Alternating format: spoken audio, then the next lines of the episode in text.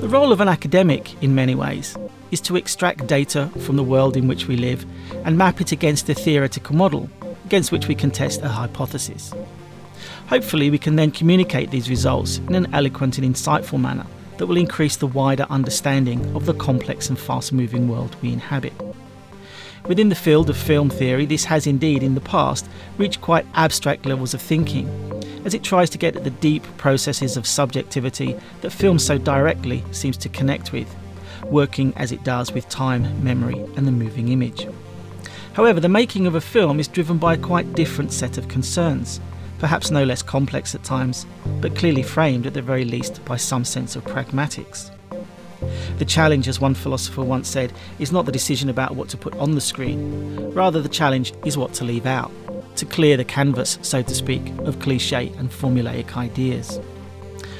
Hello and welcome to the GeoMedia podcast. I'm John Lynch, Associate Professor in Film and Media at Karlstad University in Sweden. Today I'll be talking to the London based Irish filmmaker Christine Molloy about this process and how space, place, and location provide the architecture, so to speak, of the moving image. Christine, in partnership with Joe Lawlor in the production company Desperate Optimists, has written, directed, and produced a number of community based short films under the title of Civic Life. Two feature films, Helen and Mr. John, and a documentary titled Further Beyond from 2016. She is currently on the final stages of her new film that will be released later this year.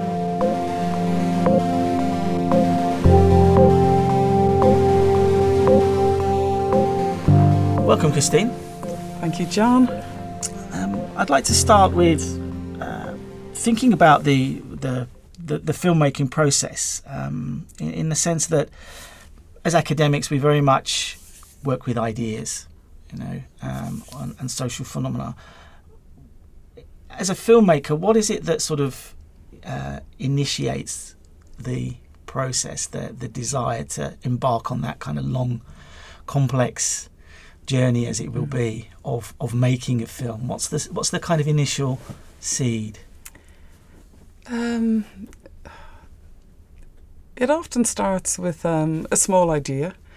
Um, for us, there's nearly always some kind of a personal relationship that we have to the idea. And you could say that ideas don't come that often, particularly ideas that you would give yourself over to for five years of your life.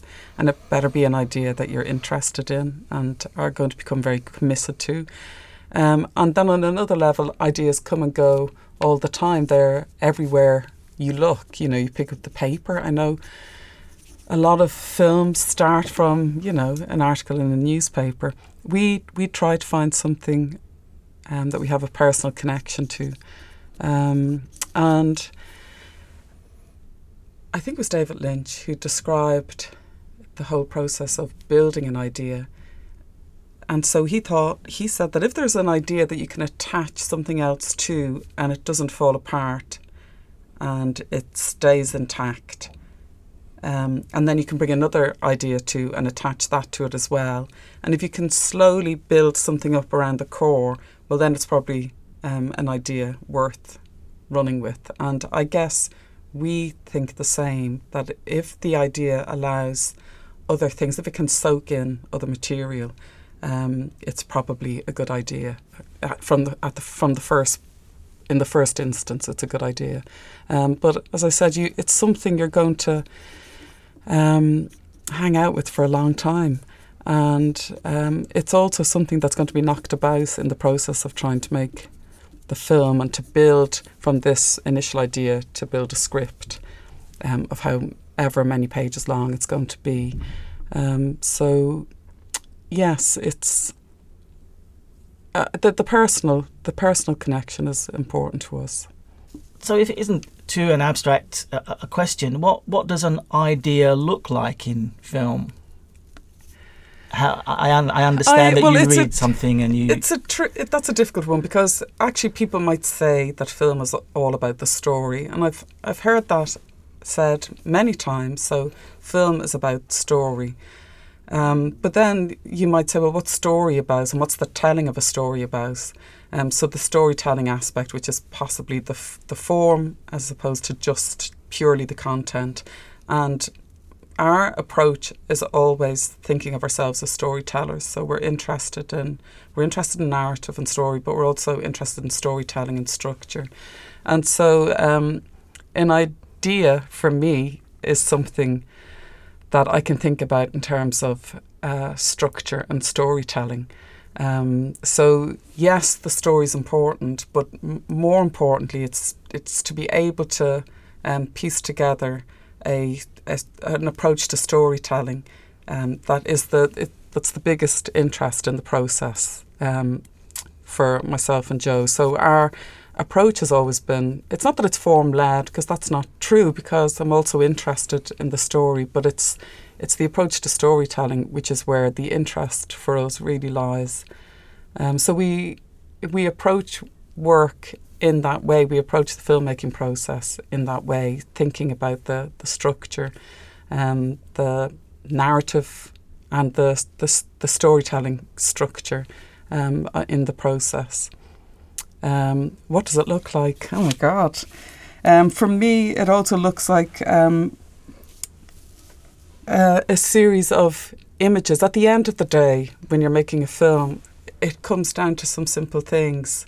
When you're in the process of actually filming, it's where am I going to place the camera? What am I looking at? What happens inside the frame?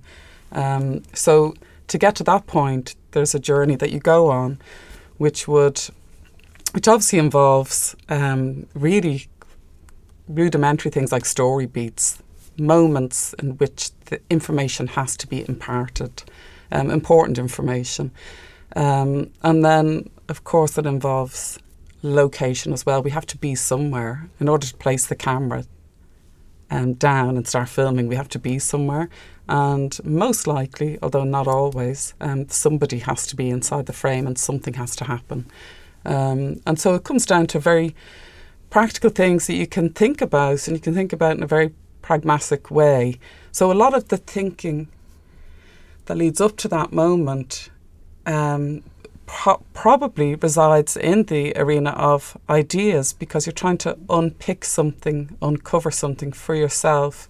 Um, so that the idea can't remain static. It's going to grow, it's going to change, it's going to be pulled in different directions. And you need to know why you're bothering. I mean, sometimes along the way, because it can be quite a difficult process, you think, why are we doing this? Um, what's it for?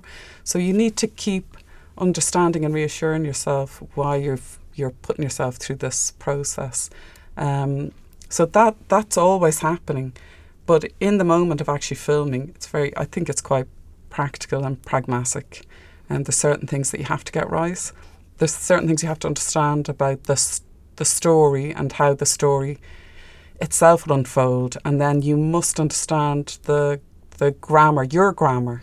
Um, so, um, one of the things we think about a lot is um, the the grammar of our approach to, to making something. So, um, which could be like thinking what's if it's if it's jazz, what's the what's the structure? So inside the structure, you're going to play, but you need to understand um, the structure in terms of how you're going to play, and and you you understand it and you stick with it, and therefore, well, in that process, hopefully, you can make something coherent um, that allows people in. Because it's it's almost like at the end of the day when somebody's in a cinema looking at your film, it's a there's a lot of people have to trust the filmmaker, and I would say the you know um, the fact that the film is there on the screen has. Uh, he, I hate when people doubt the intentions because it's it's a hard journey to get something on the screen of a film. It's a hard journey. So I hate when people doubt the intentions of the the maker, the filmmaker. But at the same time, um, it is you, audiences have to trust what they're watching. Um, and that comes back to the, the filmmakers knowing what it is that they're trying to do. As, as, in as far as you can, you don't want everything so locked down. You want things to be open. You want a space for the audience to occupy and to step into. So that, that sort of idea of improvisation is is important within a within a framework that you've set up and that you're used to in a certain. We way. don't really use improvisation. No, we like to create space. Um, Richard Foreman is a, an experimental theatre maker in New York. I don't know whether he'd describe himself as an experimental. That's the way I'm describing him, for want of a better word. Avant-garde uh, filmmaker in New York, and he um, talked about um, a space, creating a space in which accidents can happen. So I would say it's not improvisation, and we certainly don't. I mean, there isn't the time. Well, certainly in the processes that we've been through, it, there's so little time. There's barely any time to think, which is a problem. Can be a real problem with the low budget filmmaking because actually you need to be able to think your way through everything. You need to be able to, you know, think and act on your feet. Um, but the way I think about it is more as Richard Foreman describes it. There's a space that you create, and and it's good to allow accidents to happen inside that space. So we try to create. So we're we're always alert to what's. We try to be really alert to what's going on, and you know that you can change things as you go along. You also know um, that you can you can you can anticipate. You can begin to anticipate and um, judge where problems. Something that's been very solid and set in a script, and that's your blueprint and your guide when you're filming. You might it might dawn on you the night before you're meant to film some scene that it's wrong. It might work on paper, but it's now irrelevant, or it's wrong, or it's been misjudged, or it's not right. Um, so yeah, you you have to be alert, and so we want things to be open. We give a lot of we give a lot over to our actors. Um, we we trust them and their process, and we try to allow that to happen. But of course, they're they're working to this the script and what the demands of whatever the the scene is that we're shooting. Do you rehearse a lot with them? Do you do lots of takes? Um, I mean, what's your? Do you have a kind of preferred practice in, in any way, or? Um, so far, the way we've worked has been led by the actors. So yes, um, you know, there's certain things that would be good to have at least talked it through. You might need some specialist crew members, like um, stunt people, in a particular scene, um, and then so you have to carefully, you know, w- step and walk your way through so everybody knows what's going on. But most of the time, unless an actor really wants more from us, we, as I said, we try and trust their process. If you feel that it's not going where it needs to go, you just pull it back to where you want it to be. Um, but they, I mean, the actors that we've worked with, they have their own very rigorous processes because it's quite a, it's quite exposing. I mean, there's a, huge amount of pressure on them. Um, I think it's a really, really tough, exposing job. So, you know, people come really, really prepared. And if you talk in advance, if you have enough conversations with them and about the script, you can let them get on with this. Yeah, as long as they're doing, not that, as long as it's not completely off in the wrong direction. Um, and so, if an actor says they need to rehearse, we would only ever have a limited amount of rehearsal time that we could be able to pay for um, in the work we've done so far. But if they want to rehearse, we do. It's nearly always around a script reading. Um, and it might be things that don't work for them, so we discuss it. Best as much as possible to have done that in advance. Um, it's, it's funny. It's like sometimes it could be like a, a Jenga tower. You might take out the and there might be a word that an actor doesn't feel works for them, but in taking it out, everything falls apart. So you have to be a little bit careful. Um, and then if a, an actor, like we've worked with Aidan Gillen twice, and Aidan doesn't like to rehearse, um, and so you you don't rehearse. So, I mean, that's we would we would absolutely look to our main actors and say, well, what do you want? How do you want this process to work? And then we'll try and um, you know work with that. You've also made films um, with non-professional Mm. actors. Um, um, I mean, the, we'll talk about the short films in a, in a moment um, in more detail, but uh, in that sense, that them you might describe in, in terms of what people need to do, uh, maybe more static. But you know, with with Helen, for instance, and things, you got the impression that there was a lot for untrained people to do. Was that a very different kind of process? Yeah. I mean, and, and of course, as you say, you you have enormous kind of responsibility of care for them and Mm. create that kind of security so they can. But with new new performers, it must Yeah. be a challenge. Um, yes, but certainly with well uh, with with Civic Life, which is a series of short films that we've made um, in communities, um, exploring the relationship people have to you know the, the civic spaces in their um, community in their neighbourhood. We've made a series of films, and I think they're quite performative. It's more like um, I don't know, staging a performance event because they're single takes and it's a it's an endeavour to, you know, take a deep breath, say action and then keep going until um, the end. Um, because, you know, cinema is so often about the cut. But there's if you're doing a single take, there's no cutting. So we've all got to get it right. So it's a choreography and everyone's got a, a role to play. Um, some parts a bit more prominent, so you need people who are happy to step up. And that's a whole um, process of negotiation with the communities that we've worked with.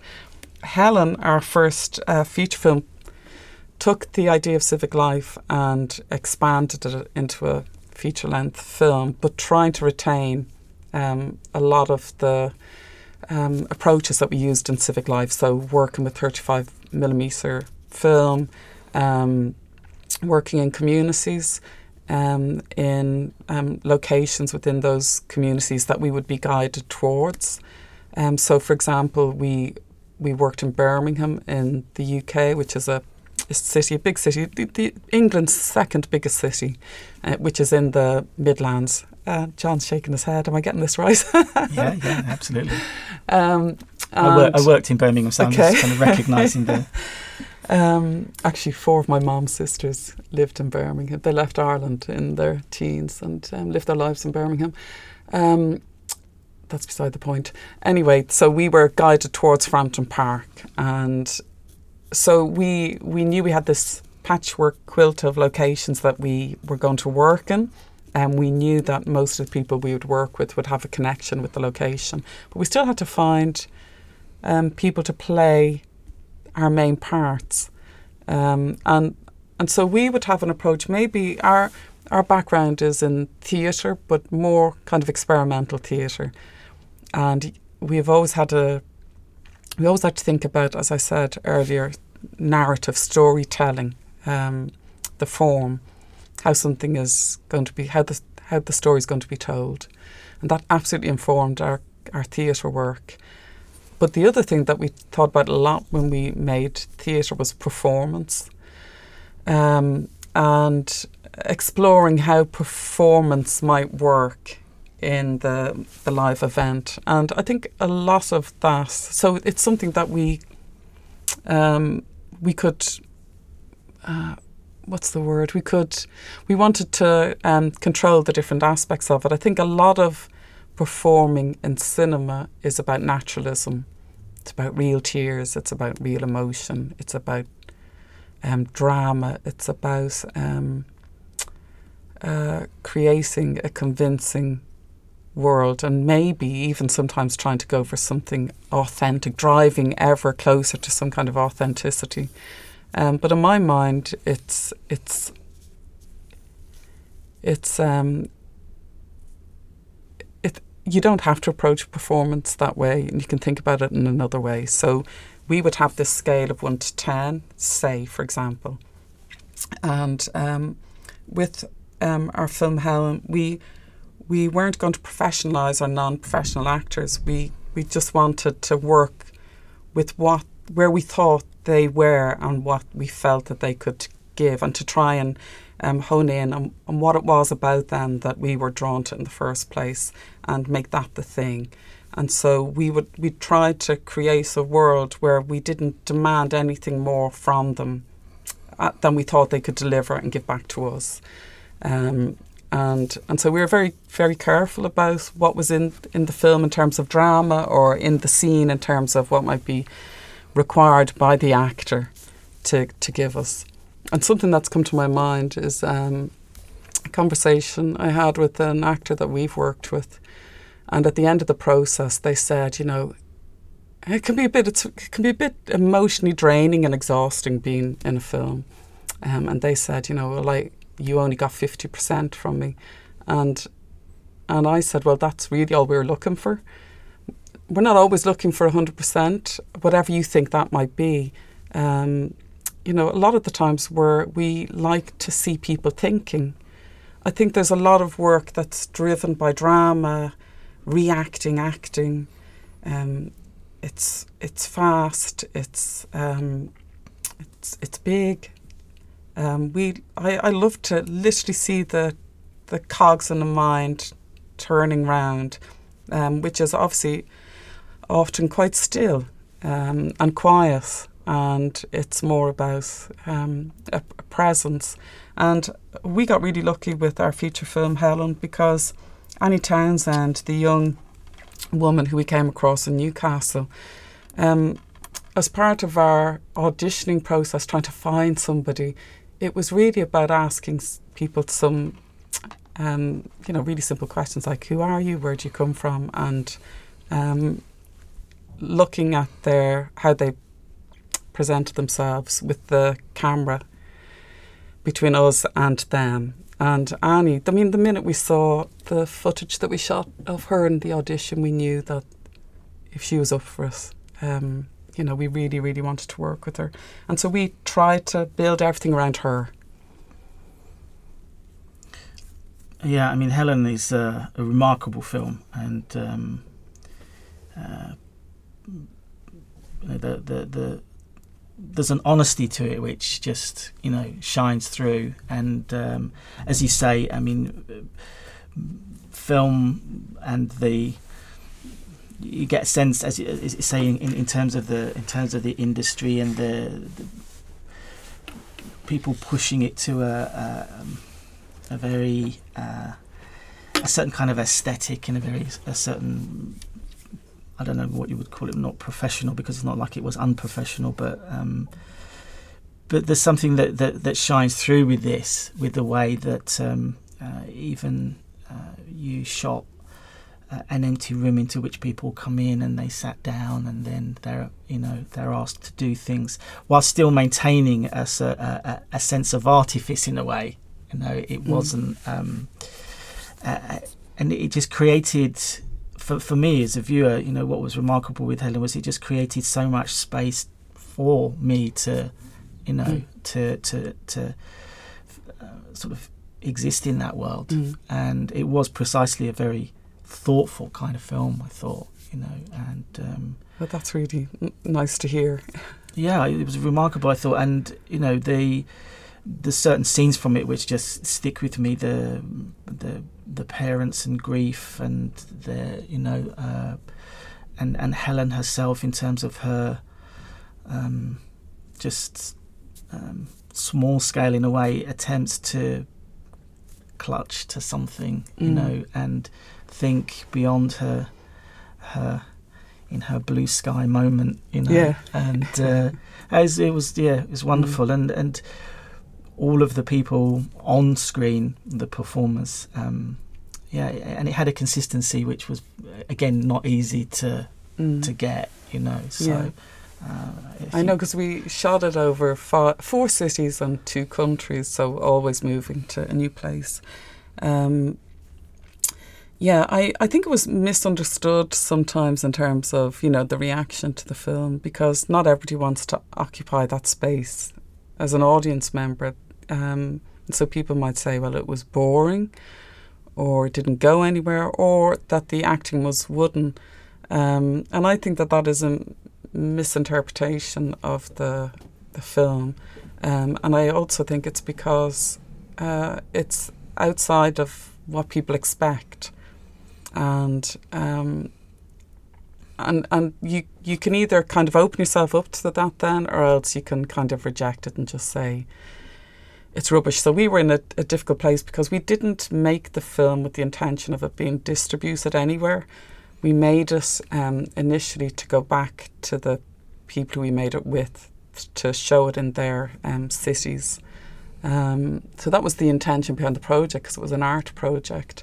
But somehow it went on then this journey um, uh, in on the festival circus, and then it was actually picked up by a, a distributor in the UK and a sales agent. It was also released in France, and then you kind of panic a little bit because I want to go everywhere with the film and try and it's not even defend it, but to support us and to explain this is this is where this film has come from. Because when it was released in the UK, um, I don't know. I think it was our very first experience of something like this happening. But you know, um, the morning after it had its first um, screening, um, you know, its opening weekend, there were even reviews in the Sun newspaper and in a magazine that doesn't exist anymore called Nuts. I don't know if you remember that magazine. Yes.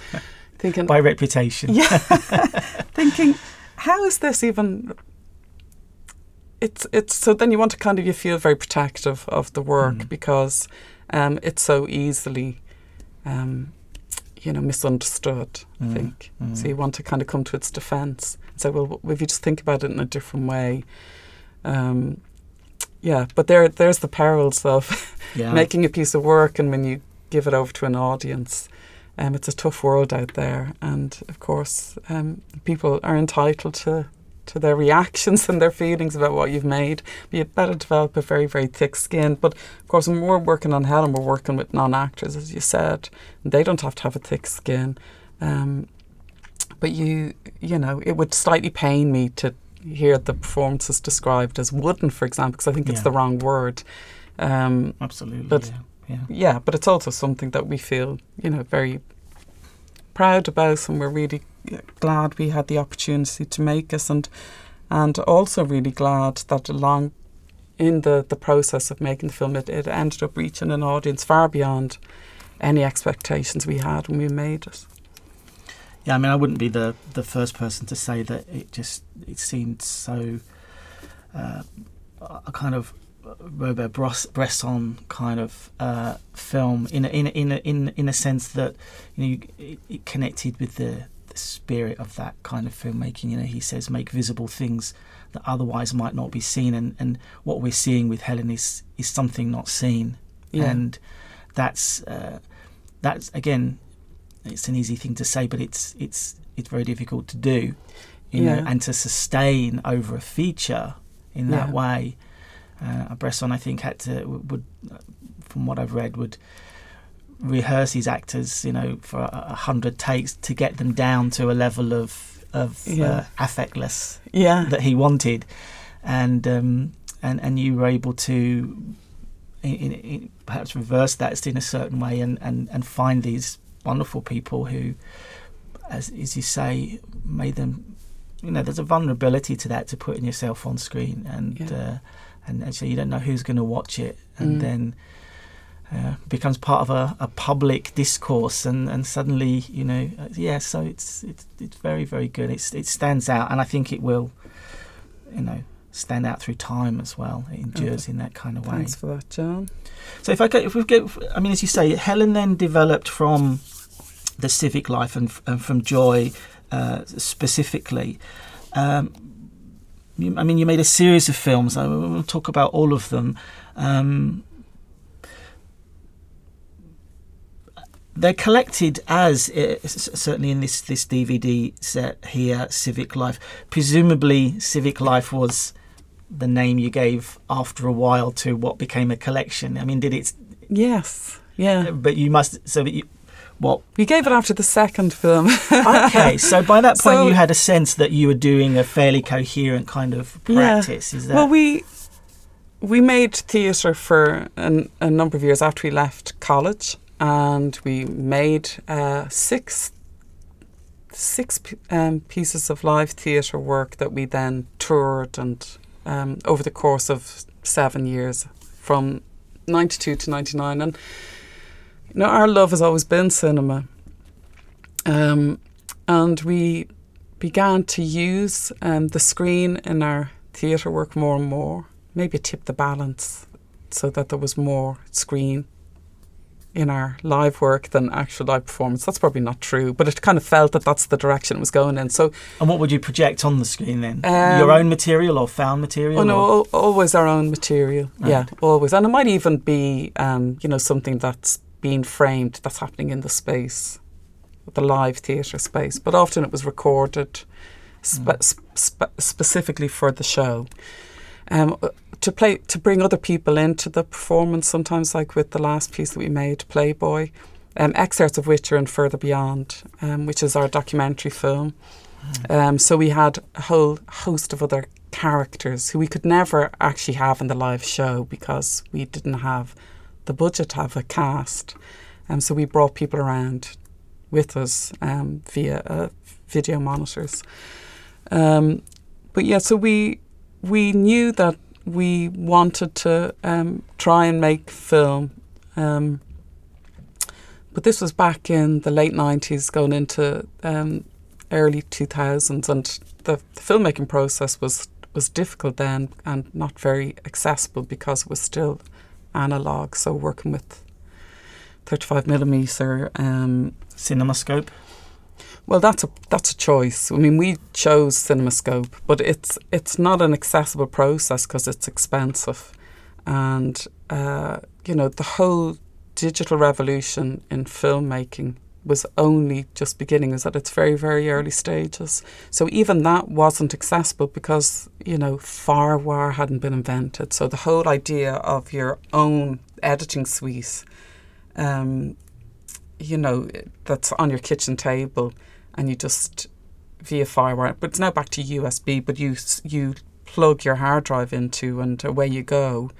Um, that that didn't exist back in the late nineties, early noughties. I mean, the digital filmmaking was almost as expensive, and definitely in the post production because you needed a lot of hard drives to be able to run the software. Um, the first setup that we had was a whole stack of RAID towers, and the management of them was complicated, um, and, and it took real management um, to to keep shifting your data around and whatever. So it seemed totally inaccessible, and sometimes we thought we'd done the wrong degree. We should have just come and done film studies. I'm glad we didn't. Um, but you think, how the hell are we going to find a fuss into this world? So we began by um, working um, online with, uh, I don't even know if it still exists, uh, uh, an editing package called Flash, which is kind of an animation package, but allowed you to work with images. So QuickTime wasn't anywhere in the frame really then either. So it, we we developed episodic work online, um, and uh, and then uh, somewhere along the line, within a year or two, say in two thousand and two. Um, suddenly, you could put video content on the internet easily through QuickTime. Um, and that kind of got us a little bit closer to film because it was moving image rather than still image, imagery. Um, so you're you're kind of looking for something, and we we did a project called London Framed, which is an online project, a big community arts project across um, I think eight boroughs in London. Great project actually, um, great fun to work on, and a woman. Um, from Enfield. I'm rambling a little bit. I'm trying to bring myself back to the question. A woman from um, Enfield, who's the film officer in that borough, saw London Framed, and uh, she um, had a real focus on film in the borough of Enfield. And there was a loop of a river called the New River that had been um, a lot of um, money had been um, put into reclaiming this loop of the New River that ran through the borough of Enfield um, so that it could be again a public amenity that people could enjoy because it had been let go to rack and ruin. And she wanted something to mark the you know the the opening of the, the this loop of the New River. And she saw what we did with London Framed and thought, well, maybe they could do something with the community. She wanted something to happen on film. Um, and everything we'd done up until then was shot digitally. Um, but we went to visit this loop of the New River in Enfield. And Enfield is a borough with a lot of problems. Um, I mean, it's a great borough, but you know, there's social problems, social tensions, and yet they've got this very idyllic place in the middle of the borough, which almost looks like you're in the, you know, in Cambridge, walking along the backs, you know, with a beautiful little bridge and picturesque cottages. It's just a real anomaly in the middle of a, you know, a borough, a London borough like Enfield.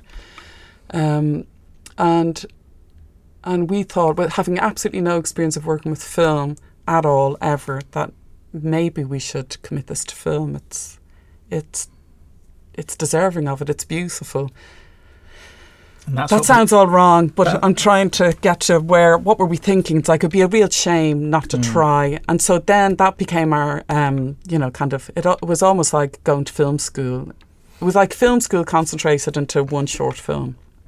How do you work with film? How do you make it work with the budget? We had a budget of twenty thousand pounds, mm-hmm. um, and so we came up with these set of rules. We will only be able to do this if it's a single take we will only be able to do this if we only shoot four takes. So oh, we've four okay. slates. We've got four opportunities to try and get it right.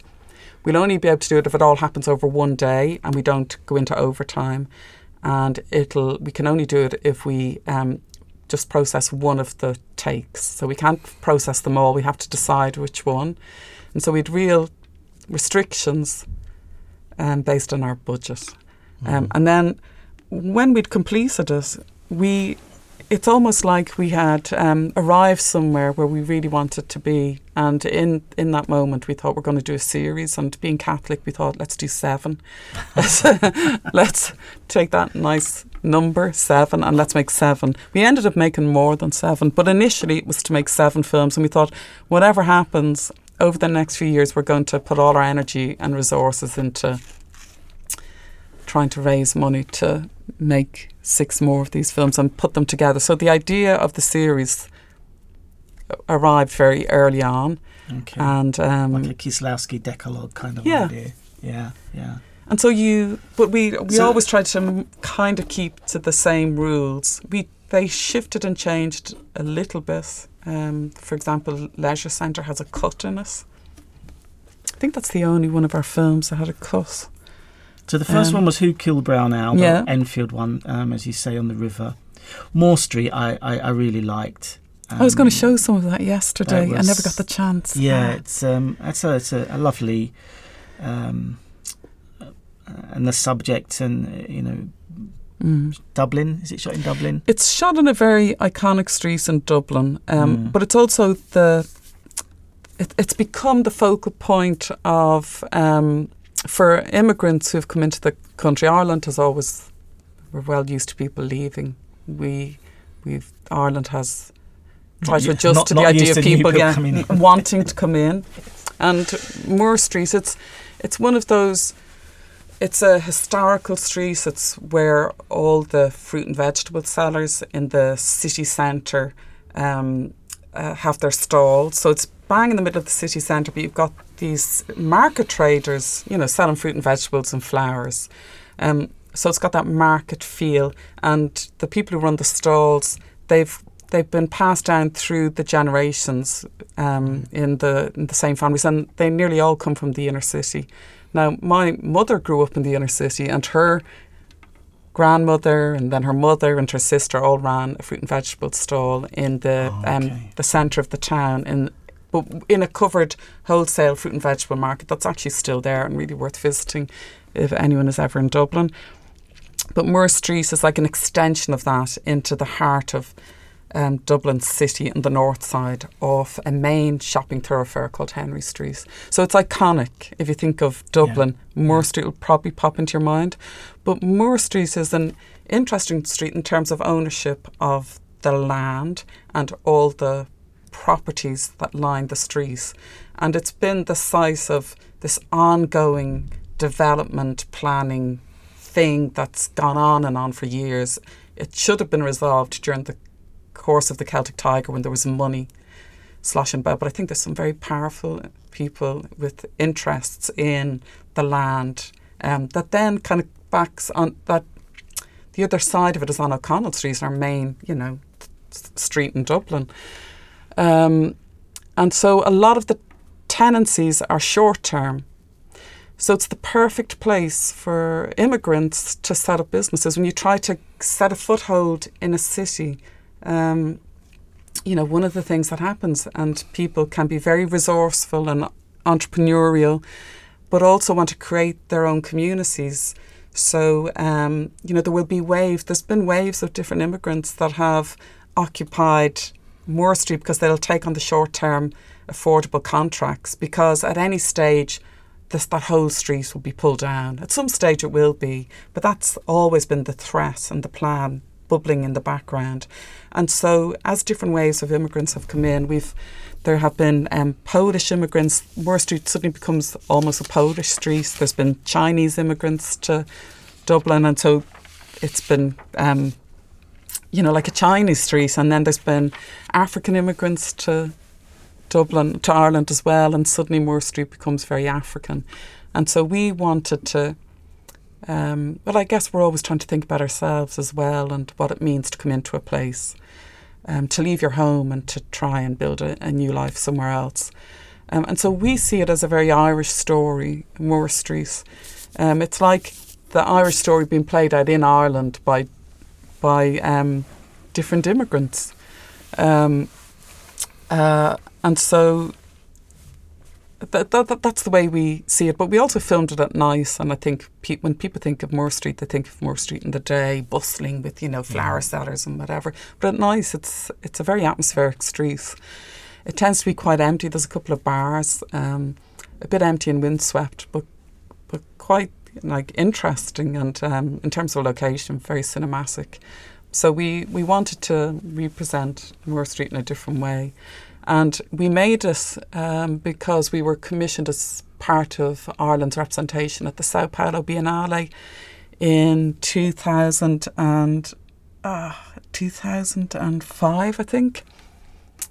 Can't remember now. Um, and there was a cinema chain in Sao Paulo. We didn't want the film to screen inside the main exhibition hall. We wanted it to screen in a cinema because that was in the spirit of the Civic Life project as it was developing. And there was a cinema chain in Sao Paulo, and we went over to visit them before we made the film, who agreed to show Moore Street um, um, in parallel with the, the Biennale being on. But then when they actually were presented with the final film that we made, they did, um, pulled out of the project and said they actually now didn't want to show it because it wasn't Irish. It wasn't Mm. because I guess because it wasn't full of Irish people. Yeah. Um, and they didn't see it as an Irish story. And I thought, well, you're completely missing the point because this is an Irish story as well. It's actually, it's it's their story, but it's also our story, the story of the Irish, because Ireland is also about the diaspora who are out there everywhere, um, you know, living their lives in other places. Um, yeah, but uh, eventually we found an amazing alternative cinema um, place that actually took it on and So it's a wonderful film, and I mean the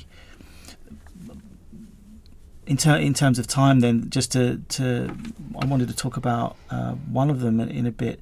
Leisure Centre, um, which I think was shot in the Ballymun mm, swimming pool. leisure centre. uh, yeah, Leisure Centre, and uh, which again I thought was a wonderful sort of um, uh, uh, sort of investigation of a of, of a space and, and so many people there and and it, it reminded me in a way I, I mean uh, the, with the with the practice that you have of of, of this um, the conditions that you use um, in one of my again films that sticks in my mind very much was Gus Van Sant's Elephant with the Steadicam and the movement. And there's something about it again it you know if it you know if you if you if you try and film people uh, you very quickly realize that it's actually incredibly difficult to get a cert you know to to to film people the right way. Mm. And um, with a Steadicam and things like this movement and coordination and and and getting them to maintain um, a certain presence on screen is, is very difficult. Um, well it's it's it's maybe you know it, it, it's a challenge. But uh, the leisure centre just really held that idea Uh, and of course, as well, you know, Gus Van Sant's Elephant, um, he took a lot from Alan Clarke's Mhm. Elephant, uh, which again is a film that I've, I've, I've looked at and studied and written about. And I mean, it's again, it's kind of remarkable with its kind of impact. Um, so, Leisure Centre, it's in Ballymun and it's part of a regeneration project. Mm. Um, uh, that's that's your town as Mm. such. Was Mm. what was what was that process like in terms of filming? And, and how did you? Again, you came up with the idea. Say you came up with the idea. The in the film is the idea of the new birth Mm. and um, the the the change in their life for these two people with all their uncertainties. Mm. Very sensitively done and very well um, acted. Yeah. You know. It, yeah, it was it was it was great for us to go back because I mean that's the part of Dublin that we grew up in. We grew up down the road from the Ballymun Flats, um, and as part of the regeneration project, which I think was Europe's largest regeneration project ever, um, it was about pulling down these flats, which were very badly conceived in the first place. I mean, had, there were so many problems right from the beginning when Ballymun was constructed, including the fact that there was, um, you know, I can't remember how many people lived there, say 60,000, and there wasn't even one laundress. Actually, they didn't even make provision for proper shops initially. Um, and the flats were badly built, and um, people were taken from all over the city who had any myriad of social problems and stuck in one place out in a limb and removed like a kind of a ghetto. So it, it But they were named after Republican heroes, so yeah they could take some solace in that. um, yeah it was it's a yeah it's one of those you know places Yeah. um, That's kind of 60s planning disaster. yeah yeah, yeah. Um, done on a massive scale and you know in the edge of Dublin. Um, and the regeneration project hasn't been perfect. It kind of fills me with a bit of sadness to see where they've gone with it. Although there were a lot of attempts to involve local people every step of the way, um, and they always had a percent for art. Um, commitment in the regeneration of Ballymun. So a small percentage of money, the money that went into redeveloping, was um, ring fenced for art projects. And the art projects was it's a whole. It was an amazing commissioning program over a number of years to commission a whole range of artists, and mostly it was to ref, you know reflect on and think about Ballymun, and um, you know that's that was the nature of the funding. Um, and a- again, um, the person who's in charge of that fund um, saw more streets and, you know, asked us or wanted us to apply, so we did. Um, and the engagement we had with people was was fantastic um, because the people of Ballymun, um, I'm thinking this is a wrong. I'm, I'm trying to draw in what um, was said by Marin at the keynote speech yesterday. Um, when when people are given a space and so that they're going to to they can talk and they'll be listened to and heard, and what they say is important. So that kind of recognition. So people who've been ignored are are given a, a, a platform and a space and they're going to be listened to. Well, part of the regeneration process in Ballymun involved giving people space to be actively in, involved and engaged and to input into, you know, the changes. And but one of the really fraught places was the leisure centre because different ideas that people had about how it should function, what it should be like and how it should work. Um, and when we we in the development of the civic civic life projects, we'd always hold a series of civic meetings to meet people, and then to talk about what we might do. And the people that we met in Ballymun were really really clear. We want um, we it to be about love. we want it to be a story about um, hope in the future. We don't want another project that looks at you know Ballymun and um, you know uh, the past and all its failings and shortcomings, etc. And we want something that's forward looking and is about love. Um, which is how the story developed. It was in response to what people said they they wanted, um, but I, I think we underestimated. Um, maybe it just became clear as we were filming the number one, the feeling about the leisure centre, but when we made it, it the leisure centre hadn't opened yet, so our film became the first time that people of that local community actually had access to the leisure centre. And also it was for free because one of the problems was well how much is it going to cost? And accessibility and is it going to be accessible to people who live in the area? And um, and so actually a lot of the gym equipment was still under plastic and so we had kind of a access um, a kind of a privileged access to this leisure centre um, yeah that was a wonderful moment when the leisure centre worker said yeah I've had to test every every machine yeah. for an hour and I've run 300 kilometres or whatever. It was kind of. Yeah. they were great. The people that we worked with were just brilliant. Um, but because it was, yeah, this kind of privileged access and the first time people were in this leisure centre and it was so kind of um, caught up in various kind of heated discussions and, you know, aggravation and anger. There was always a lot of anger around mm. about decisions that were being made. Um, it was re- it it it, uh, it it just went off into some kind of crazy day where we couldn't keep people out of the pool because we needed to keep them out of the pool because they we want we needed them to get into the pool when we were ready because we were working with Steadicam and we're trying to do this complicated single take with this big choreography and if people were in the pool for too long, you get cold, you get tired, you want to get out. And that's exactly what happened. The whole thing was it was the most chaotic of our projects that we did um, and the most challenging be, just because there was all these other real things going on, like real mm. life things that were going on in the background that we had very little control over. Um, keeping Ballymun people out of the pool. Yeah. Second and, yeah, and we couldn't get people to listen to us either because it just everyone just did their own thing. Yeah, um, on yeah. the day. So we just had to work with that reality then mm. in the end. We just had to work with it and um, and you know, do mm. what we had to do. I don't think I've answered a question. I can't remember what the question no, I, I think it's just. Uh, I mean, it's something about. oh yeah, so um, Alan Clarke and um, Gus Van Sant. Well, I have to say that Alan Clarke's a real hero of ours, and um, and we also love the work of Gus Van Sant, and we love both versions of Elephant. Um, and I would say that yes, um, the the cinematography, the use of the Steadicam in Leisure Centre owes a lot to um, Alan Clarke's Elephant. Um, yeah, we ha- we we definitely had that in mind mm. when we were working on Leisure Centre. So just moving on because we've got um,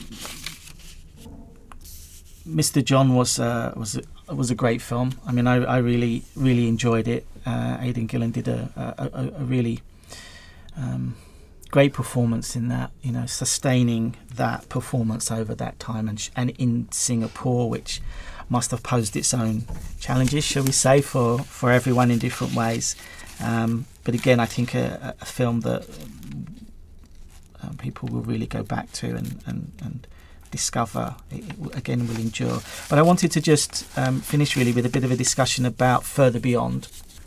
Um, and you know, further beyond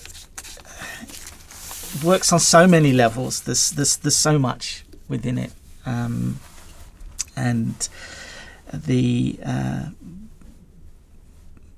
I mean the, the, the opening discussion around uh, is it the director Flah- Flaherty you, yeah. you, talked about and the his reluctance to start the editing process again yeah. it, it it it it it's so much uh, it works so effectively in terms of things to do with Ireland and experience and history and this historical figure, the process of making something other filmmakers and uh, and those kinds of ideas, the question of authenticity, you know, mm. and, and I suppose filmmaking is a certain kind of mythology, really. That I mean, as you say, uh, people uh, in, in in Brazil that expected to see an Irish film with certain landscape shots and certain types of music and, and everything else. So all of that feeds into that. How did how did all of this? How did you kind of? Uh, what was your uh, concerns and ideas in in terms of pulling all of these strands together? Um, because there's a lot there: personal history, old footage, um, music from Mr. John, Yeah. which was, was a kind of strange. I was, that, set off bells in my head. I was like, oh, I recognise that. And then the voiceover artists were were great. You know, Yeah. their- did you script all of their yeah. their? Yeah, that was all scripted. Okay, because they were they Um, were your kind of avatars. Yes, you and Joe, okay, like our they? stand-ins. Yes. we've we've kind of worked with stand-ins, the idea of a stand-in, or uh, stepping into someone else's shoes, or becoming someone else, Yeah. and we've worked with that a lot. Um, and that element is certainly there in Further Beyond, and with our two, uh, and with our two characters, Joe's mother Helen, and then Ambrose O'Higgins, kind of reinvented himself when he went to um, South America to Chile. Um, uh, I would say that um, quickly going back to Mr. John. Mr. John was our first um, venture into the world of filmmaking, like uh, proper filmmaking. I'm saying in inverted commas, Yeah. and how it's structured and how it's funded and how it's. Um, the gatekeepers who hold the keys mm, mm. and allow you access what they expect you to do in order to get through that gate so you can mm. make your film. So Mr. John's our first experience. So it's like a, a, a really tough, hard learning curve for us. And it's completely different because we've always um, made our own work and have had artistic control and haven't had anybody tell us what to do or how to do it. And so if we want to write the script last and get everything else in place first, that's what we do. Um, but in Mr. John, it was completely different. And this is how you do it. And these are all the things you must do in order to be able to make the film. But further beyond, we made in the middle of trying to develop an, a new film script called Rose Plays Julie. And we had been working on that for uh, nearly three years. And we, well, we needed to make some money. But I think we also needed to um, feel like artists again or makers, filmmakers, rather than just being stuck in this kind of development hell nightmare.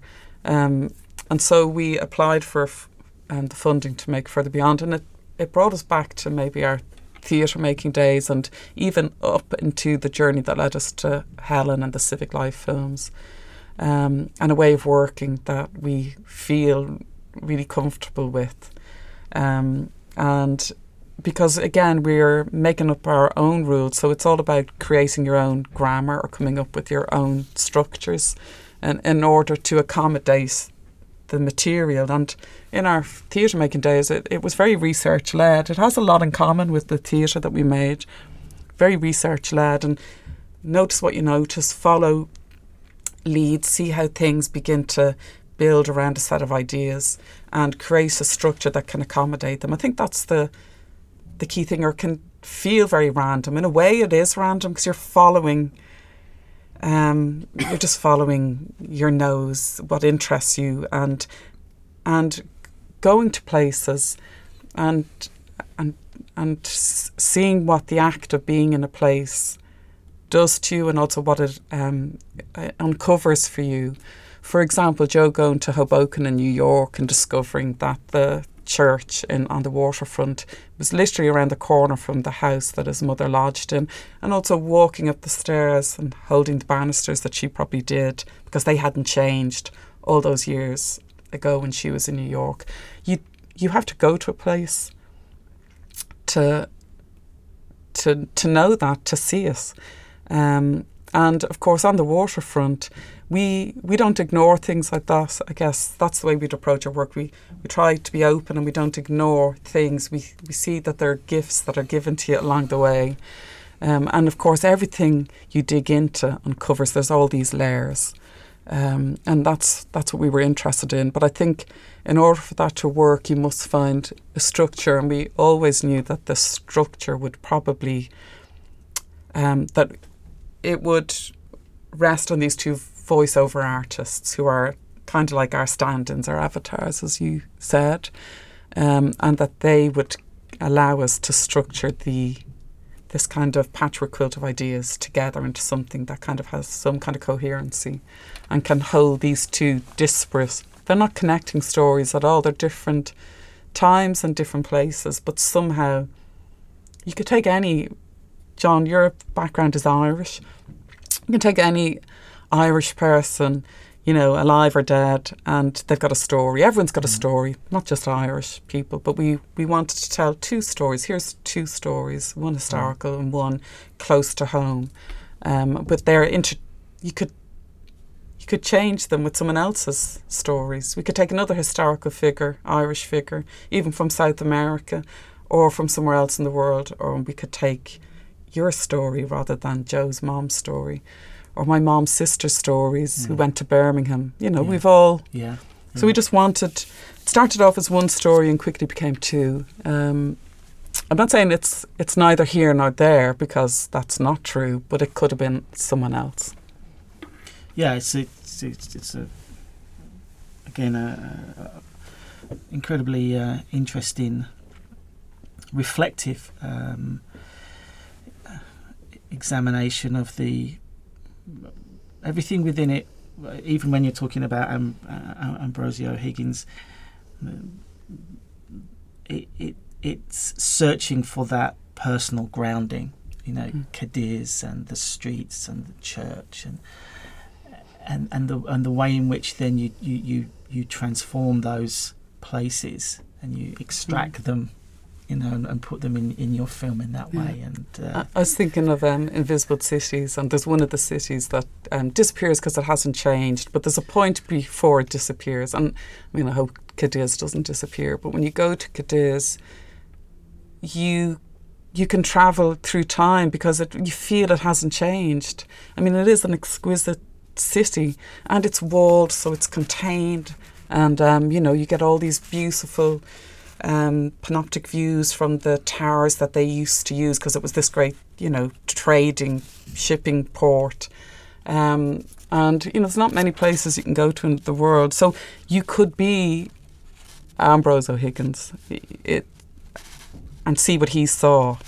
Um, and it, it's great to be able to to do that in that place. This is the place mm. he went to, and actually, it in going to that place, we understood a lot about him. And I guess we were interested in the undocumented parts of his story because there's a point at which everything went on the record because of his, you know, meteoric rise to importance and fame in South America, being the governor of Chile and the viceroy of Peru.